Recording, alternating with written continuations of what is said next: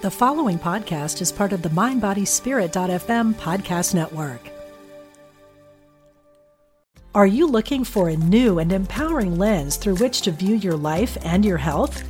Then register now for Get Healthy with Sound, a weekend workshop with Eileen McKusick, an innovator in the fields of therapeutic sound, electric health, and the human biofield. May 24th to 26th at Omega Institute in Rhinebeck, New York. Learn easy and accessible techniques to reduce stress, improve focus, and increase energy. Learn more today at eomega.org/thrive. Mom deserves the best, and there's no better place to shop for Mother's Day than Whole Foods Market. They're your destination for unbeatable savings, from premium gifts to show-stopping flowers and irresistible desserts. Start by saving 33% with Prime on all body care and candles. Then get a 15-stem bunch of tulips for just $9.99 each with Prime. Round out Mom's menu with festive rosé, irresistible berry chantilly cake, and more special treats. Come celebrate Mother's Day at Whole Foods Market. Healthy living intuitively with Dr. Mona Lisa is for educational purposes only and is not intended to provide a physician patient relationship, give diagnoses, prescribe treatment, or do psychotherapy. Please contact your healthcare provider to obtain treatment. This podcast is produced with caller interaction. Follow Dr. Mona Lisa on Facebook and Instagram to be a part of the next podcast taping. Discover your body's natural ability to heal. Welcome to Healthy Living Intuitively with Dr. Mona Lisa. This is Dr. Mona Lisa, and today's show is Forever Food Allergies or Temporary Intolerances. Have you ever suffered from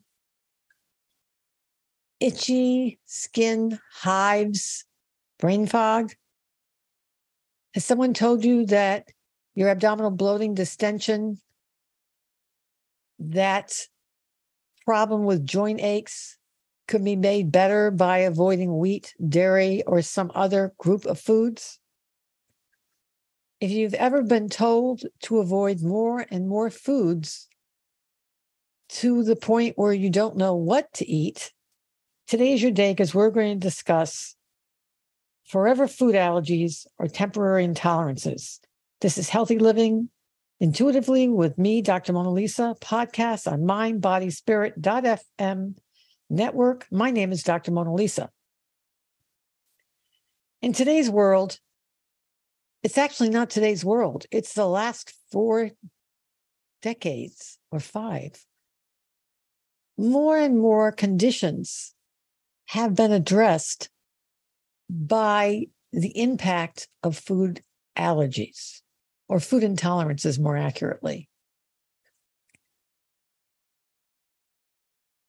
It's true that there are an array of conditions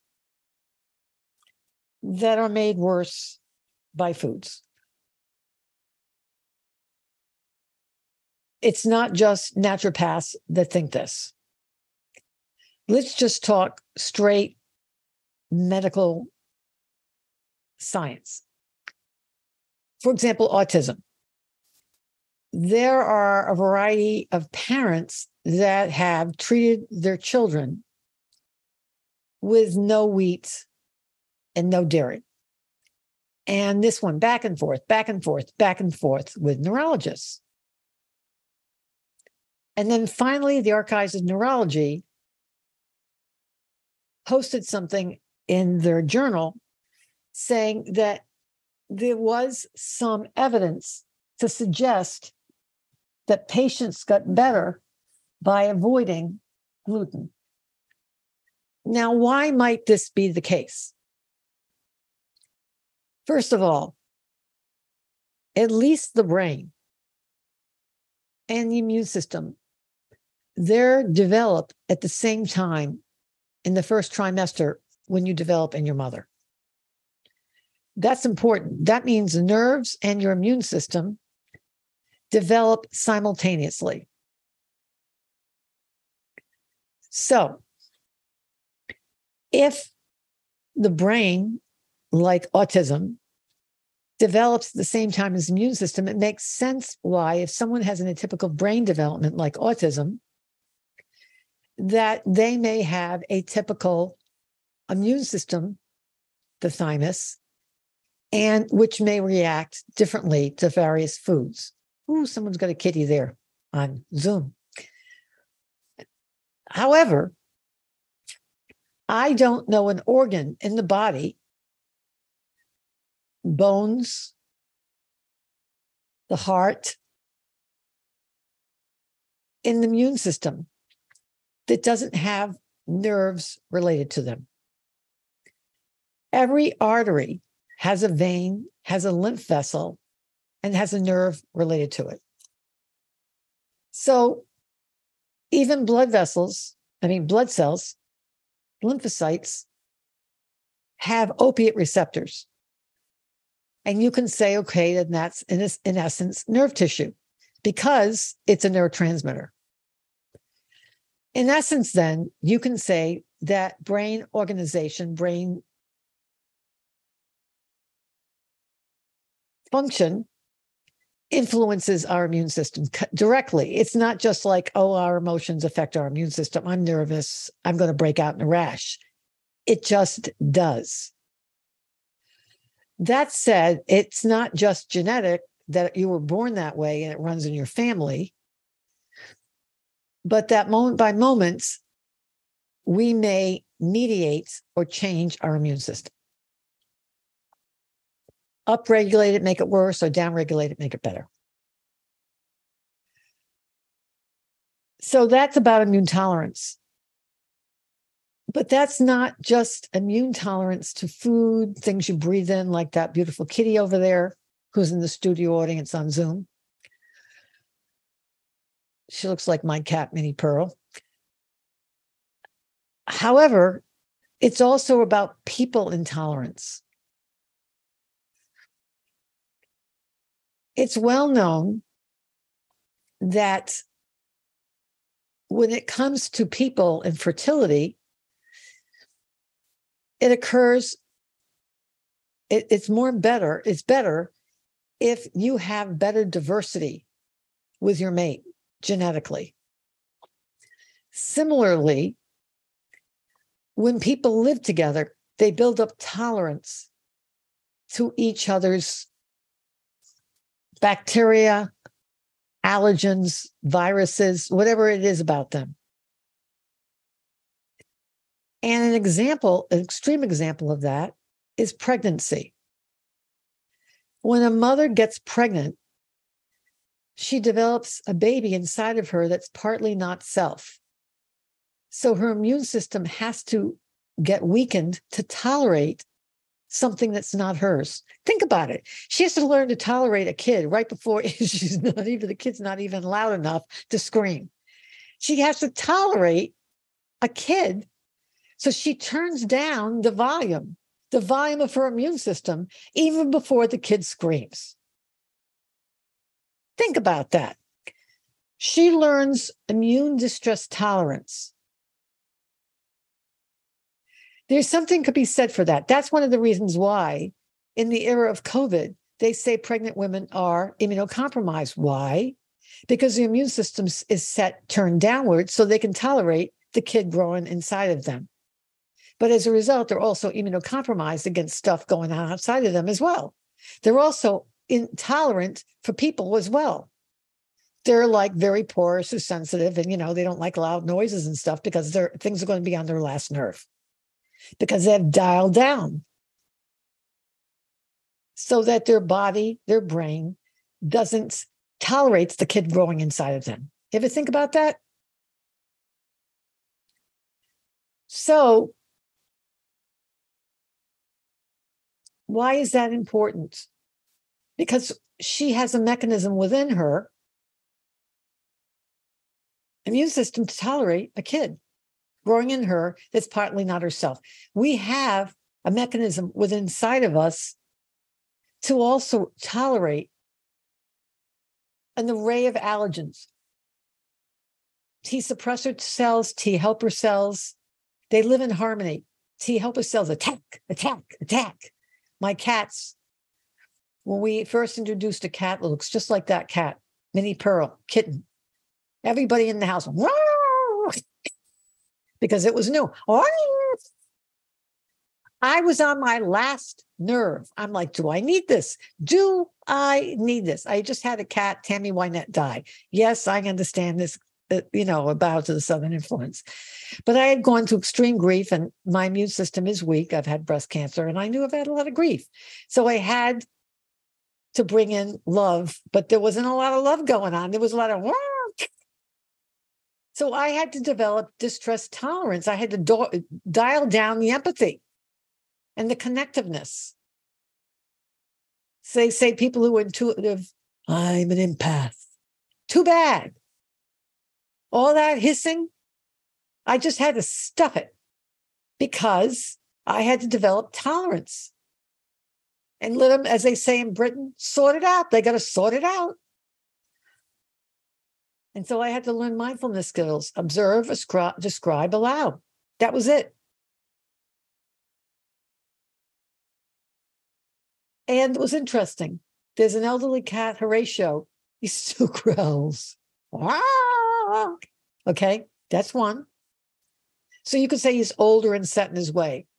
He accommodates, he is less tolerant. Then there's Loretta Lynn. She just walks by, she doesn't say much. She also plays the theme song to um, movies in the background. It's my cell phone ringtone.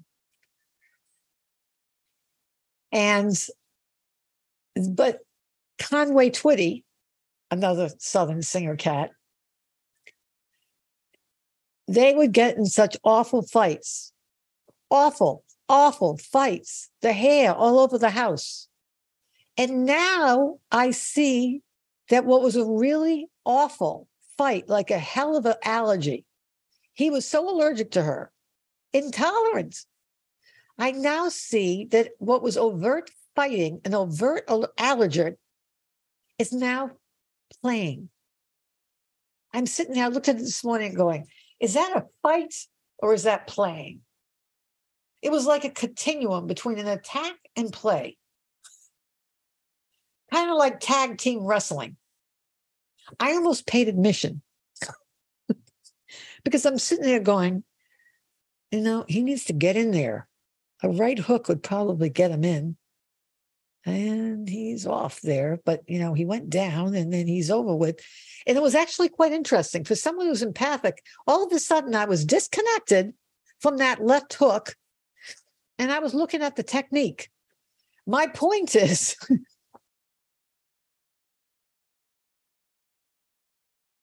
we can use our brain our frontal executive function, mindfulness, and focus to overwhelm chemistry and empathy. And I know how the networks are. Do you want to know how? We got a frontal lobe, the top of a C, and a, temp- a limbic system, temporal lobe on the bottom. The limbic system is directly connected to the autonomic nervous system, which is connected to the adrenal gland. Adrenal gland is connected to cortisol, which dials up or dials down allergies. Which is why when you get wound up, they say you break out in a rash. Okay. Which is why they say that's a nervous person. They're atopic. Anxious people are more prone to asthma. Does that mean that that's they're just making themselves? No, it doesn't. Could, does histamine make you anxious? Hell yes. Do those cells, mast cells, and basophils release epinephrine? Hell yes. It's a continuum. We have allergies in our brain and in our body. Suffice it to say,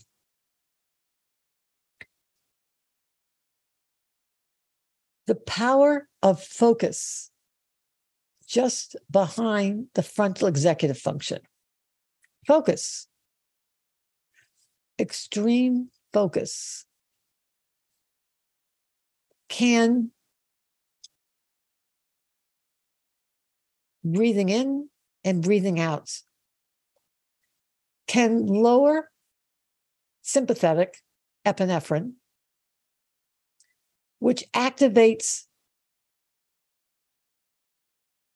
certain tissue to degranulate and fight, fight, fight, fight, fight. And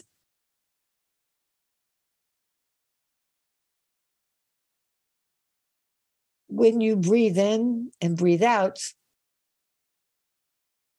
it calms that and activates parasympathetic, which decreases the adrenal gland producing epinephrine. Those tissues are less likely to release inflammatory mediators. Tissues meaning like macrophages near your bronchial tubes that break out in asthma macrophages near your joints that get inflamed and increase your chance toward joint inflammation. If you think I don't know any of this stuff, I know it personally. I'm going to tell you right now when I get upset, a joint swells up. I took care of a friend's mother who had stage four cancer. And one of the parents, I, am not going to tell you what the arguing was. It wasn't the woman who was dying was the problem. It was the family that was the problem. On the way home, I had ulcers opening up in my mouth and one single joint swollen. Six months later, I was getting off of the um, off of the steroids. I, it was a disaster. I used to have steroid dependent asthma on a ventilator. Okay. We're not going to even talk about it. Sjogren's disease, Graves disease. You know, I, AAA, AAA is not automobile Automobile Association of America for me. It's eh, Autoimmune Association of America. The thing is, anybody who has allergies, autoimmune, and then you're prone to infection because you use all, all your immune, autoimmunity, and then it's not there, so you get a hell of an infection. Anybody who has any of those problems knows when they get upset, it gets worse. And you know it. You just know it. So you don't need anybody to tell you, are you nervous? Come over here and say that. I know that.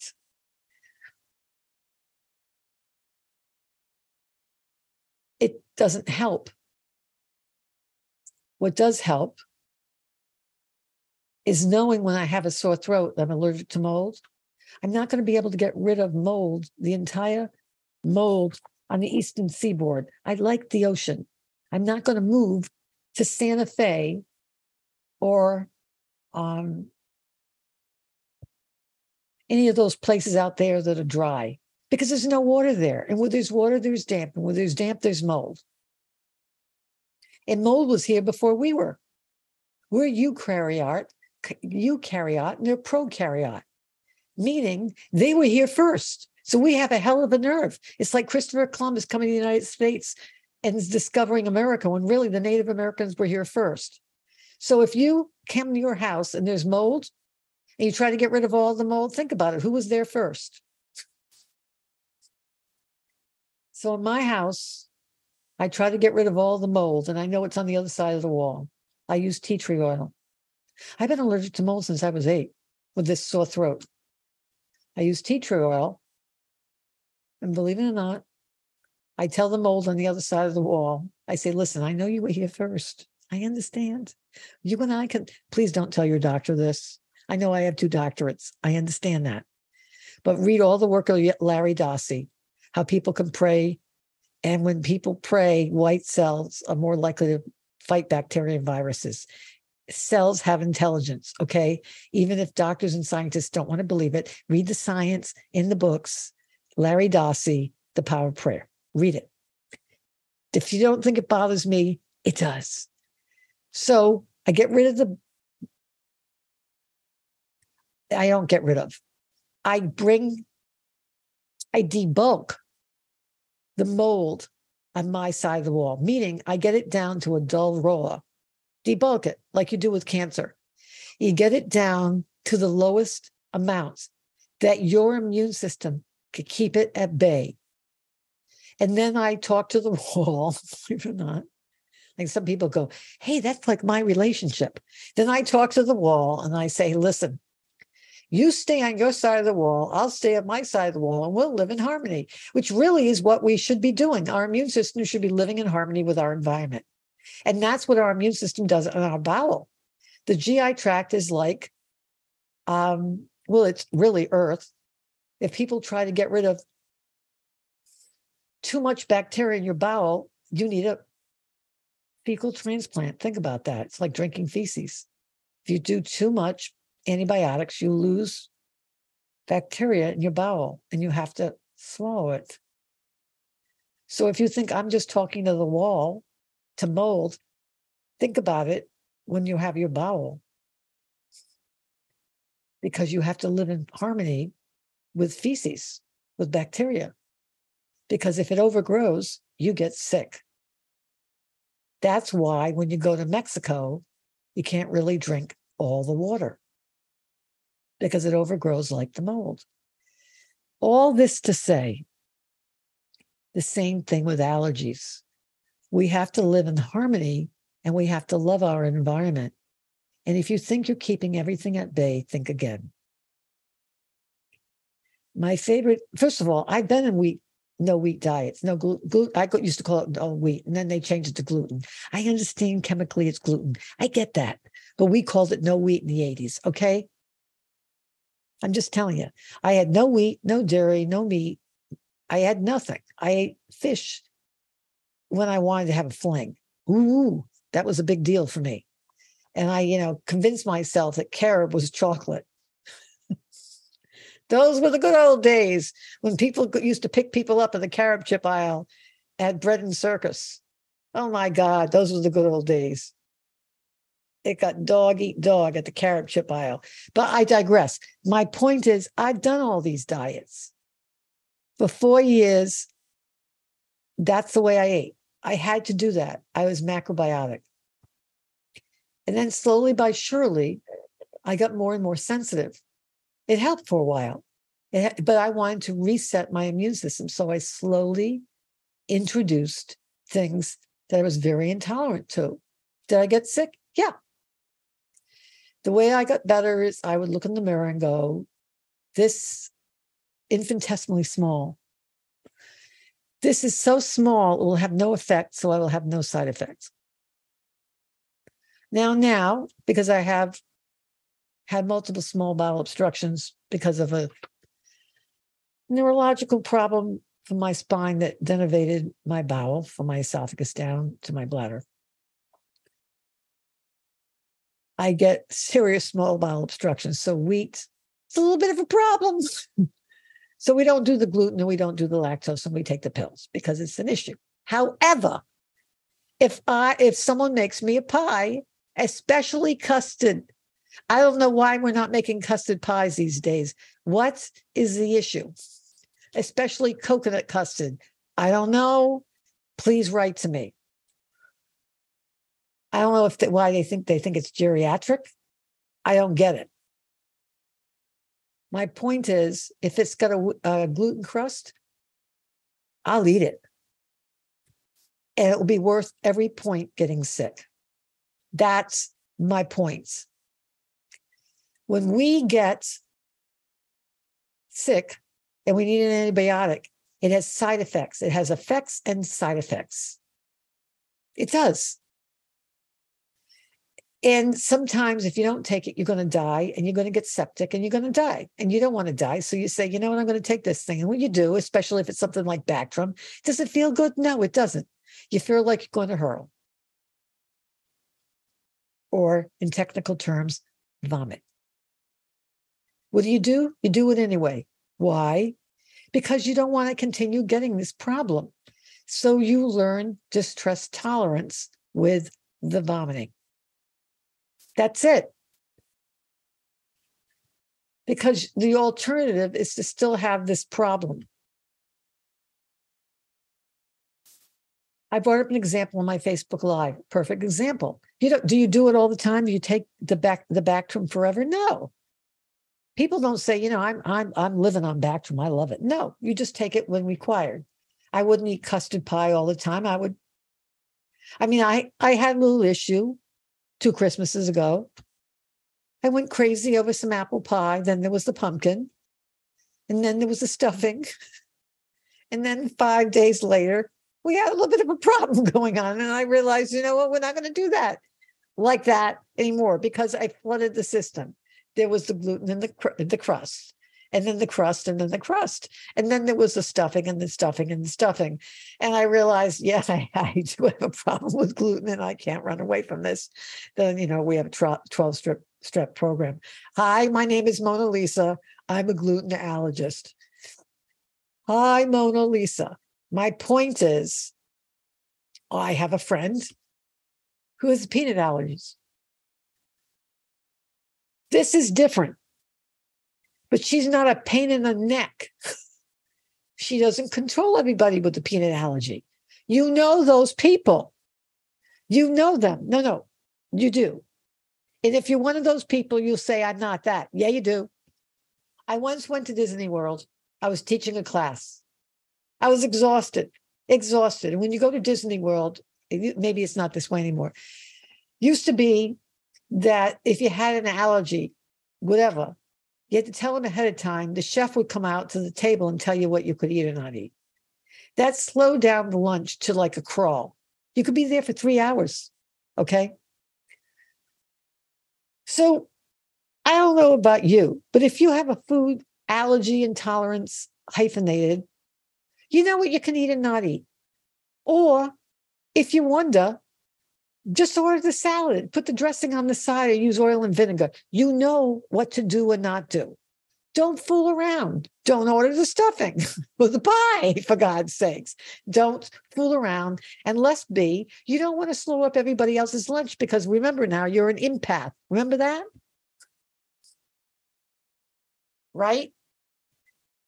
You're supposed to be. So this one comes with us. And first thing she does is she wants to order appetizers. So she says she has allergies, and I'm trying to warn her, but she won't have any of it. So the chef has to come to the table and he tells her what she can eat. I'm about to stab myself with a fork, which I was probably allergic to, but that didn't matter. I was willing to take the risk. So after about 45 minutes, the appetizers come to the table. And I tell the chef, I want all my food at one time because I, I I want I wanted to say because I don't want to play around with this. I'm done with this situation here. They thought, wow, she's a real bi biatchi. anyway, I said because I want to lay out in the sun. I need a break. I just made it up. So the appetizers comes to the table. She eats her whatever it was, and she starved. So what does she do? She starts to eat off of everybody else's plates. I'm not lying. In fact, I had a neuropsych eval and I don't have enough frontal lobe to lie. My point was, I went, we took all this time. So this one here,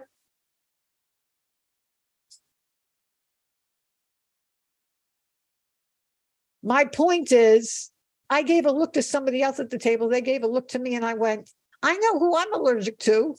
I'm a break to about to break out in a rash. I'm leaving the table because I'm I'm intolerant. I'm doing an elimination diet. My point is, I had to do one of those steps. God grant me the serenity to know what I can tolerate and what I can't tolerate and to know the difference or whatever the hell that phrase is. My point is, is this. There is a step in DBT, it's called radical acceptance. In the end, we have to accept the fact that you can only control so much in the world. You go into a restaurant, for example, and they tell you there's no wheat in there. They could lie. They could lie. You'll never know. And you have to trust a friend of mine, Chris Northrup, has a book called Women's Bodies, Women's Wisdom. You have to believe that if there is like a nanogram or a nanometer or a microgram or whatever of wheat in there, your body's going to be able to tolerate it and you're not going to die of anaphylaxis. A friend of mine who is allergic to wheat, I mean, her lips swell and she has to go to the ER and be tra- She really you know when someone really is that way because you'll throw your body on a bottle of Jif rather than have them come in contact with it. But they will put it on the table. They'll just say, I just can't sit next to it. They're not neurotic about it. It's interesting. Even though she could die, she has spooned it out for me onto a plate and said, Here, when that was all I would eat for dinner was a tablespoon of two of peanut butter and an apple. Now that I think about it, she would spoon it out for me, even though it could kill her. That's a friend. Now that I think about it, love neutralizes life threatening allergy. She didn't consume it, but she wasn't neurotic either. That's my friend Joyce Bowers, who works at Disney World. She's retired now. Are you looking for a new and empowering lens through which to view your life and your health? Then register now for Get Healthy with Sound a weekend workshop with Eileen McKusick, an innovator in the fields of therapeutic sound, electric health, and the human biofield, May 24th to 26th at Omega Institute in Rhinebeck, New York. Learn easy and accessible techniques to reduce stress, improve focus, and increase energy. Learn more today at eomega.org/thrive. So that's my spiel about food intolerances and people intolerances. I'm taking the phone, putting the phone back on the hook. If you have a uh, question or reading you want, 207 846 6475, or I'll do your readings now. If you have a question about a people intolerance or food intolerance, ask it now. Put up your hands. I would love to answer your question. Nope, they're coming in. That didn't work. How can I be of help? You have to hurry up because I'm watching Super Nanny reruns. She's been very good. I know, laughing. You're like, last I checked, you were watching um oh, that lady who dances, teaches dancing. Now we're up to Super Nanny. My cats are, I think, are allergic to the screaming of the children they just go running to the hill. But now I think they're acclimated to it. Nobody even looks up when the kids start screaming. Don't hit mommy. it's all I hear all day long, uh, evening long. Nobody has any questions. How many people have been told that yet again they're allergic to yet another thing and they can't eat it? And how do you feel about that? And do you stop eating it dutifully? I've done that. Nobody has any questions. Fascinating. So, what have you done when you were allergic to something or intolerant of something and you had to go home or to a holiday meal with your family? How'd you handle that? Did you say you couldn't eat that dish? I can't eat this. I can't eat that. I can't eat this. I can't eat that. What'd you do? Or you just eat around it? Susan just entered. She's late. Nobody has any questions. Annalita just sure. walked in. Sure. Hi. Hi, Annalita. You have a question? Yes, I can definitely at least um, share a statement. So, with your sharing earlier, that was really helpful about the control issue. Um, I hope it's okay if I share this. I'll just put it this way: a relative of mine, a female relative, um, call her my my cousin, um, is allergic to everything under the sun, really, and uh, and got anorexic this summer. That you know she had to go to the clinic so it just occurred to me with your sharing of like, oh my gosh, there is also potentially a major control issue going on with her wanting something different then or finding her way or who knows what. Besides, it was a Saturn return, I guess, 28 years old. Different story. She's but, 20, uh, she's 28? 28, yeah. And you know, there's now a diagnostic category that's not just anorexia, but it's um, diatorexia or something like that where it's an upset, it's OCD, Yeah. obsessions about food and diet restriction. Right. Right. I get that. Yeah. I guess she was lucky in as far as that, you know. I, I can't even share without knowing immediately where you're going with this because I've listened to you so many times. If I say right now, she is still living at home and uh, and her mom luckily found her that next morning, not responding any longer, which gave her the green light finally to get her to the hospital. Oh my God. You got to be kidding me. No, unfortunately not. She had been to the hospital prior and then basically packed up her stuff and left. So a- a strong-willed young lady, shall we call her? um, she's doing better now. That's the good news. So something, the light must have gone on at some point and the willingness kicked in to consider her situation maybe differently. Yeah. So Was she um, always that way?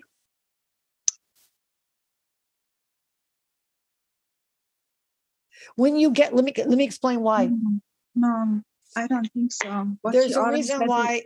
There's a reason why I said this because someone with that kind of mindset, that kind of brain organization, they say, I don't, I can't say, I am not a physician to her, nor have I seen her. They say that someone who could have that brain style has two different issues going on a kind of anxiety problem that they um, control with organization planning, organization and planning, and that's like the full food things organization and planning diet organization planning counting counting counting counting calories counting carbs counting fat counting protein. So that's like an ocd obsessive compulsive um, way which is like an anxiety disorder but extreme swings in um, levels of blood sugar or lack thereof. Like when you go on a starvation diet, it releases an opiate and euphoria. And so it's not just an OCD like thing, it's also an opiate kind of reward thing that's like addiction. So most people used to think that people with these kind of disordered eating, for lack of a better word, I'm not going to use, um, which currently many people find themselves in the food allergy arena. I'm not saying all people who have food allergies have this. I'm saying that many people who have these behaviors work their way into working as a nutritionist. And once again, all people who are in nutrition aren't this way. It's just now a diagnostic category where they call it um, dietary anorexia or something like that, um, where they do a lot of diet fads. They do a lot of food allergy fads because it's a, a form of restriction, counting, and obsessionality. But also extreme restriction of nutrients and low um, metabolism, that you're not getting enough calories, is like starving yourself, and that releases euphoria, which is addictive. It's opiates.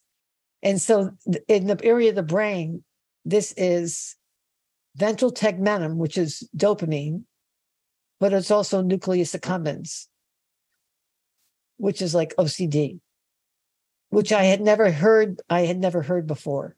Mhm. And the reason why I say that is because once you have that kind of brain style, you always have that brain style. You can parlay it into something incredibly productive. Like people who are um, very obsessive and compulsive become decorators or engineers or something like that, which is very detail oriented. They just have to know their area where they can't go that dark alley where they get out of control but she must have had some kind of obsessive, compulsive, very strong willed kind of personality. She didn't just turn into this overnight. So you know, to her defense, I just remembered with you talking now about it a little longer. Thank you for that time. She had just also gone through her master's. So she was doing her master's thesis. And, what? That, it what? It wasn't ballet. Well, it could have been ballet, but I'm saying it wasn't like impressionistic painting, which is very relaxed and fluidly. What was it in? Gosh, I wish I would know. I think it was geology. Well, that's pretty uh, dry.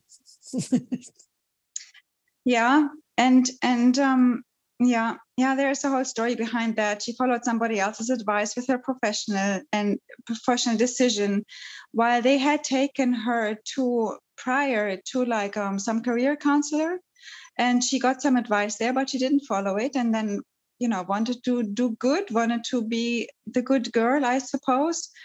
And um and followed it through. And then covid happened as well and she couldn't go to university and that she was locked up at home and that just just just spiraled her down. Well Could there's a whole theory about um eating disorders and family systems but you know if it's one thing it's your mother. Everybody wants to blame the mother.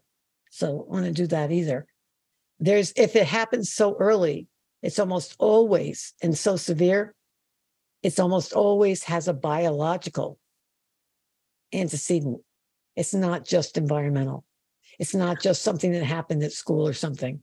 If it's that early and that severe, because she almost died. So it has to be biochemical. I'll take it. I'll take the liberty of another question. Where and how, uh, where biologically speaking, happens hysteria? Somebody is hysteric. Hysteria. Am I saying it right? I'm not talking about the planned wisteria. I'm talking about no, I know what you're talking about. History. I mean, hysteria. That's a, such a great scene. The lady over there is laughing like a lunatic. Um, because hysteria, and there's another woman laughing because she thinks it's her hysteria too. She looks like a Jungian who looks, who's sitting there like, we see this. One of those calm, very soothing people that I probably should go to. You know, they look and they look at you and you think I feel like a trivial idiot, don't I? um, the reason why I laugh is because hysteria, I if, unless I'm wrong, was a term begun by, unless I'm wrong, was a term begun by Freud, which was about his um, the uterus, and it was originated by a traveling uterus, which meant that women are more hysterical than men. And I'm saying it wrong, but that's the flavor of it, which means that you're overly emotional. And the whole thing is pejorative to the beginning because it's not true. The, the reason why I say this. What is pejorative? Pejorative Sorry. meaning um, it's a term that has the function of which is to be mean towards somebody. I don't know another way of saying it, is to be mean. And it has very little diagnostic usage because if you um, if you try to label somebody with it, it's more frequently used with women than men. Mm-hmm. And the term sociopath is more often used with men than women. And if you try to get many people who see the lady who looks like the Jungian is going like this because she knows this stuff much more than I do. I wanted to be a surgeon. I only went to psychiatry because you could sit down. Please, please don't. I know neuroanatomy. Ask me about the thalamus. I was drawing the anatomy of synesthesia today. It was so interesting. Do you know that area S2, which is a supplementary so- sensory area, connects to uh, sensory, the mirror neurons? It's a long story. But anyway, that's what I was doing today. I was having so much fun, I lost complete track of time. This is my Graceland, not hysteria. But my point is if you ask several people to look at patients and label which ones has hysteria personality, the other ones don't, the diagnostic frequency of accuracy is very is very moot. Sociopathy with women, a man is more likely to be diagnosed with sociopathy, a woman with borderline personality disorder. It's not accurate. That's why I don't like that whole thing. However, if you want a woman who gets aggressive, she's more likely to be aggressive, litigeny, sue you. A man with your fists. That's the way it used to be, but no more. the younger you get. My point is, we used to count. Um, one of the diagnostic signs was counting. Um, what do you call those tattoos? We to call it the positive tattoo sign. The more tattoos you had, the more likely you had sociopathy. Oh my God, can you do that now? No, you can't do that. It's ridiculous. So I remember having a patient. She was sitting in the room. It was a um, kind of like a test I had with my attending. It was a woman who came in and said she had been raped this time and that time. She was raped by this person and that person. And I was getting sleepy and I felt very guilty. And she it the interview ended. And I'm like, so my attending, who's my boss, um, she goes, So what's wrong with her? And I went, I have no idea. Because you never know whether what she's saying is real, not real. You know, you have no idea. And there's all this stuff you learn about transference, how you feel about the person. It's like this whole, it's this whole stuff. Ask that lady over there. But anyway, and ask that guy over there. However, she says, What do you think is her problem? And I went, I have no idea. Which to my credit, I think that's good because you're supposed to, I think you're supposed to say, I have no idea if you don't know what's wrong with someone. But someone who's a blowhard will go, oh, well, you know, they have this and this. And if you're a real psychiatrist, you clear your throat a lot. and you stroke your chin if you have facial hair or there's a pipe involved or something like that. However, that said, I have no idea. She said, How do you feel? I said, I almost fell asleep, but I have narcolepsy. So that's, you know, that's got a bad resolution there. Could be, you know, we had bread for lunch and I'm free. I have a gluten allergy. That had to tie the allergens in. And the show is about allergies, for God's sakes. However, that's not diagnostic. And she said, I would say she has histrionic personality disorder. So I wasn't about to say that really, when we've studied the DSM 5 TR sub 2, that's not a very reproducible diagnostic acumen because even in the era of Freud, um, more women than men are due to that. Um, you have no idea. I have no idea. So I could say, um, I looked at, conver- let's just say conversion reaction. Okay. Conversion reaction or a series of disorders where usually neurologic, but there are a variety of other ones that a person can exhibit symptoms that upon very in-depth testing or modicum testing, one can find no reason for the person's symptoms. I was very interested in this because a patient I had had um, was in a very abusive relationship with her husband. And I don't mean he didn't say he loved her. He didn't look up from the paper at breakfast. I mean, he used to throw knives at her. And she stayed in the relationship. She stayed in the relationship was something in itself. But suffice it to say, he dies and she does well. And then it's never, it's like the migraine headache. You finish the exam and you're, you know, it's not studying for the exam that's the problem. It's after the exam. So it's after he dies, and a new guy starts calling her, and he want this old man starts calling her, and he wants her to drive him to doctor's appointments. So he calls, and his voice goes over the answering machine. She walks to the phone, and all of a sudden she can't feel half of her body, specifically the left side of her body. And anatomically, it's impossible for her not to feel the entire left, like a harlequin, or however you pronounce it, the left side of her face, neck, trunk, and leg. I know there is only one syndrome that can do that. It's a very rare syndrome, but suffice it to say, it's impossible. So she went to stroke service and then she came to me. So that's considered a conversion reaction, or in your parlance, hysteria. Well, suffice it to say, there are a variety of other disorders or symptoms that are pseudo neurological, sensory loss, dizziness, vertigo, whatever, that they can't find physical reason for it. And they call it a conversion reaction, meaning converting emotions to physical symptomatology. The only problem is, is 30% of all those people are later found to have physical physical disorders underlying those a physical basis underlying those symptoms number one. And number two if it is a neurological disorder and you do an eeg or some other scan you can see a change in eeg or other electro wave in the right hemisphere that subserves the left side of the body suffice it to say because i have a whole conversion reaction file which i think is interesting so things like pain in the whole body are more uh, dominant in right hemisphere, specifically area S2, second sensory area, which I just described.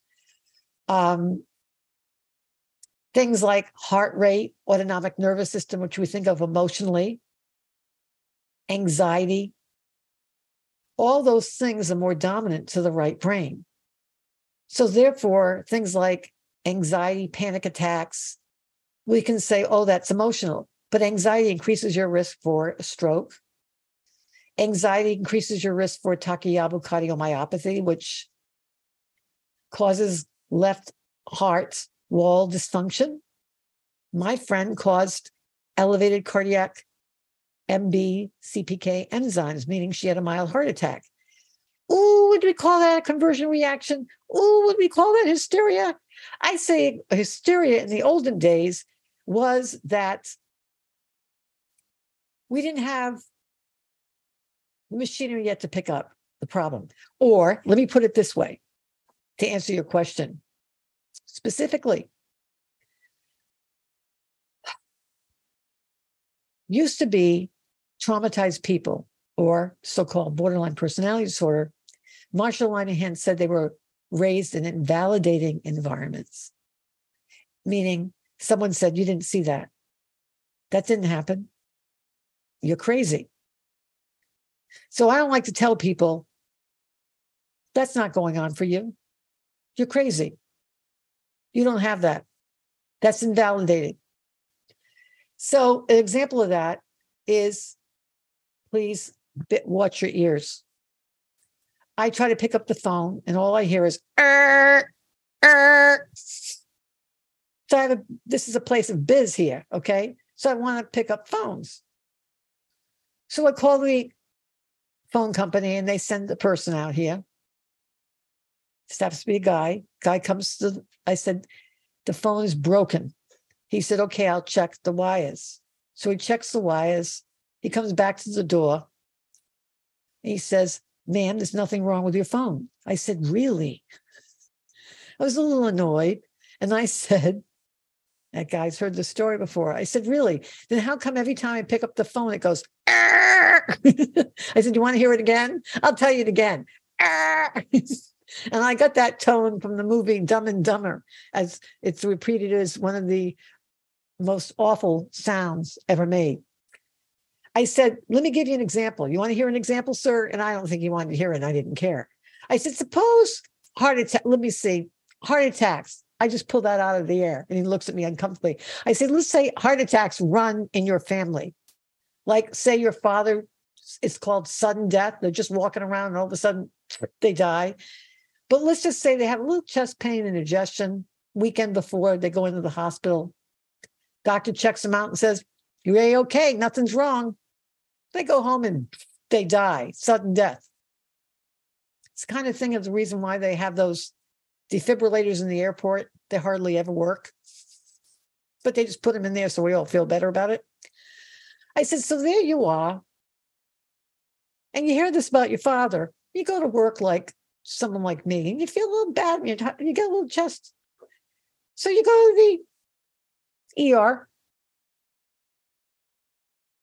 and you say you know, I'm feeling a little indigestion. My father had a workup in the ER, and it was, you know, negative, and then he went home and he's dead. So I'm thinking, you know, it's probably nothing. But could you check out my ticket and make sure everything's okay? I said, kind of like the way I'm asking you to check my phone. I said, so he checks and he says, you know, it's nothing. There's nothing wrong with your heart. Nothing wrong with the heart. Is that really what you want to hear? Or would you rather have him say, to the cursory level of tests that we have performed, we were unable to pick up the etiology of cause of the symptoms you're feeling. Meaning, to the level of testing you have performed on my phone lines, you were unable to pick up the reasoning of why I'm hearing, not there's nothing wrong with my phones. You know what I mean? He said, I'll do a couple of more tests. I said, You do that. and he comes back 15 minutes later, and guess what? Found something. He said, I fixed your phones. I said, Thank you. You go and have good health. so, my point is hysteria. I don't know what hysteria is. All I know is people have symptoms. I tell them to get a second opinion at a place that has a medical school like Duke, like Mayo, like something like that, not another doctor in the medical center that you just went. Mm-hmm. Okay. Mm-hmm. Suffice it to say, that doesn't necessarily mean you need to run all the MRIs and all that stuff. You can just have an office visit that if your insurance doesn't pay an office visit where they just look over the tests and they do a lot of that on the phone these days. My point is, but you do it with another medical center because people talk to each other, you know. My point is, is then if they still don't find anything, you check it systematically until they find something. I don't know what that sound is, but I think I have an allergy to it. So that's what I would say. But like all illness, every illness is always in part due to diet, genetics, the environment, and every illness has an emotional, intuitive component. And whether it's repairing from a broken leg, a food intolerance, heart attacks, cancers, I've had all of them. I always look for what's going on because it can provoke a genetically predisposed illness, it can make a health problem that is already well treated recur or become a barrier for a treatment that's working not work anymore. I thank you so much for welcoming me into your day. You people are amazing. Um, go forth that we all may be tolerant and healthy in all the elements of our life. You've been listening to Healthy Living Intuitively with me, Dr. Mona Lisa. Have a great day. Be well, do right, live brilliantly. Have a great evening, and I will see you next week.